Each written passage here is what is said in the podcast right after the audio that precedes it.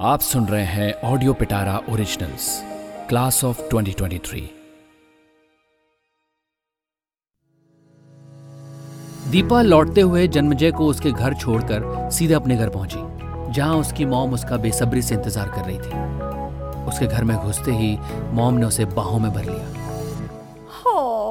Welcome back my sweetest little princess तुम्हारा पहला दिन कैसा था? अच्छा था। ओ, ये क्या? ये मिट्टी धूल कहाँ से लगवा ली? छी अरे मॉम। छी छी देखो तुम्हें oh so dirty nothing mom. वो बस ऐसे ही रास्ते में कुछ जगह कंस्ट्रक्शन चल रहा था तो गंदा हो गया। वैसा कुछ नहीं है। अरे अरे यार मेरा बच्चा कितना टायर्ड दिख रहा है। चलो बताओ कैसा था तुम्हारा पहला दिन आज? हम्म? ठीक ही था। मज़े किए? नए फ्रेंड्स बनाए कि नहीं वो बताओ। दीपा आज खुश थी। बाकी दिनों से अलग।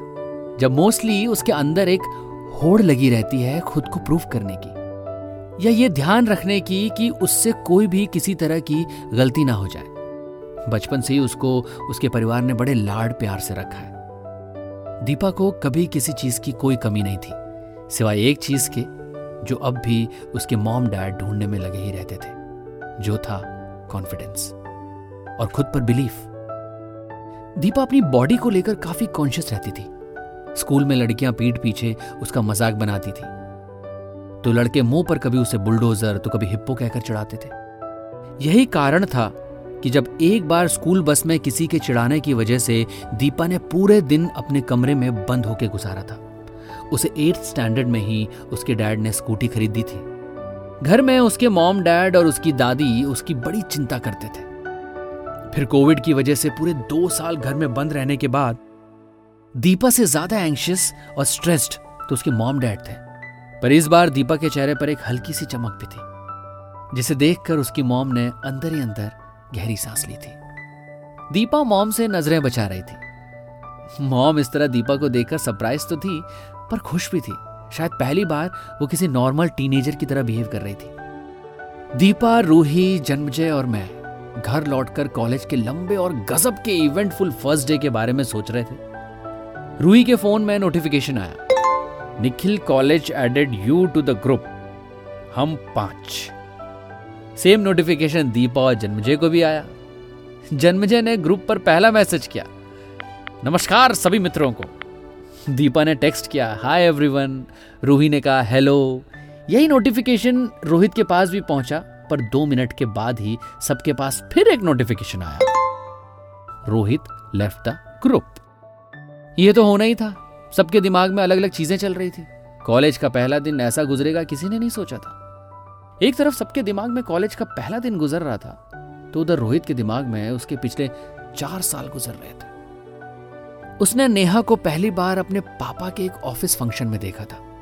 किसी का रिटायरमेंट था शायद। जो भी था, रोहित को उस दिन की याद आज भी एकदम ताज़ा है।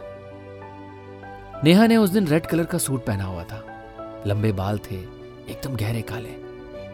ये वो वक्त था जब रोहित को पहली बार किसी लड़की को देख के कुछ अजीब सा महसूस हुआ था। वो उसके लिए एकदम नया सा एहसास था। नेहा स्टेज पर बड़े कॉन्फिडेंस से चढ़ी और सबको ग्रीट करने के बाद लता मंगेशकर का मेरा साया गाना गाया।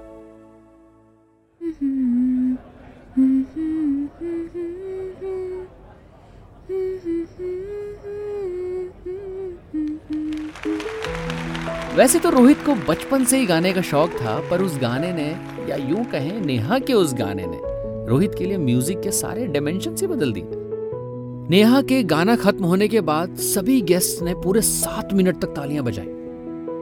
और रोहित के पापा सीधे चले गए म्यूज़िक टीचर साहिल सर के पास। वही साहिल सर, जिनसे सीखने के बाद नेहा ने अपने वोकल स्किल्स को इस तरह डेवलप किया था। नमस्ते अंकल। कैसे हैं आप? आंटी कहाँ है? नेहा रोहित के ठीक सामने थी। न जाने क्यों रोहित की साँसें बहुत तेज हो गई। उसकी नाक में तेज जैस्मिन की वो खुशबू जो नेहा से आ रही थी कुछ नशा सा पैदा कर रही थी। रोहित आज भी कई बार उस खुशबू को सिर्फ़ सोच के और याद करके सूंघ लेता है। नमस्ते बेटा वेरी नाइसली संगा ये गाना सुनने में इतना सीधा साधा लगता है पर गाने में बड़ा मुश्किल है। और पहले अंतरे वाले हाई नोट में तो वाह तुमने तो कमाल ही कर दिया। Keep it up thanks a lot uncle आपने तो बहुत ज़्यादा तारीफ़ कर दी। ये तो सब आप ही का आशीर्वाद है बस कोशिश कर रही हूँ मैं। नेहा के गाल पूरे लाल पड़ गए थे और रोहित का दिल उसकी धड़कनें बढ़ गई थी। उसे समझ नहीं आ रहा था ये उसके साथ हो क्या रहा है पर जैसा भी था वो इस एहसास को जाने नहीं देना चाहता था। अरे Rohit! Neha meet this is Rohit my dear son अरे इसे भी कुछ टिप्स दे देना। He sings well oh great hi Rohit! Rohit के पसीने पहले ही छूट रहे थे और पापा के ऐसे इंट्रोडक्शन के बाद हमारा लड़का और सकपका गया। उसने हाय कहा पर उसे तुरंत समझ में आया कि वो हाय उसके गले तक ही रह गया था।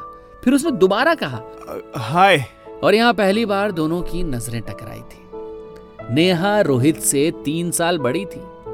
उस फ़ंक्शन के टाइम रोहित होगा करीब एथ स्टैंडर्ड में?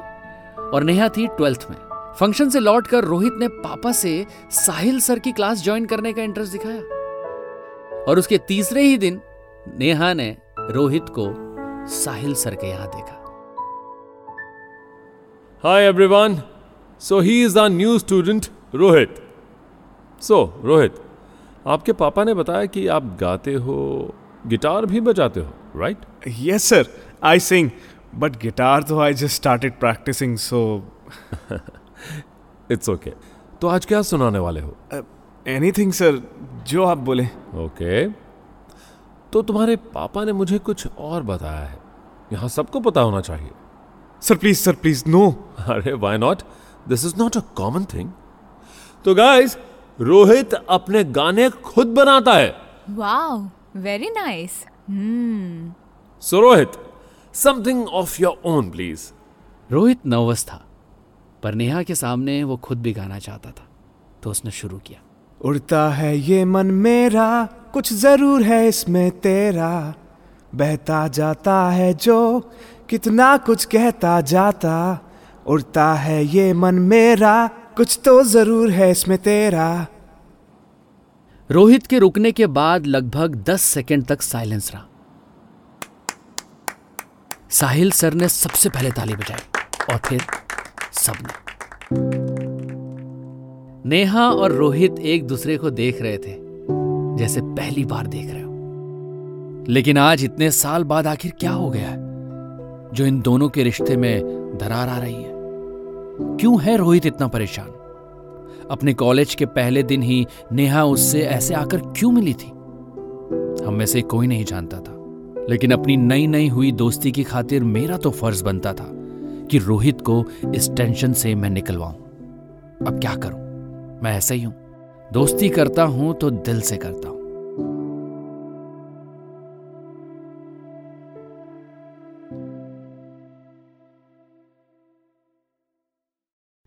ये थी ऑडियो पिटारा की पेशकश, क्लास ऑफ़ 2023 जिसके लेखक हैं अभिनव राजेश।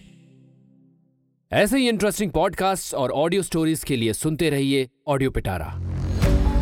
ऑडियो पिटारा सुनना ज़रूरी है।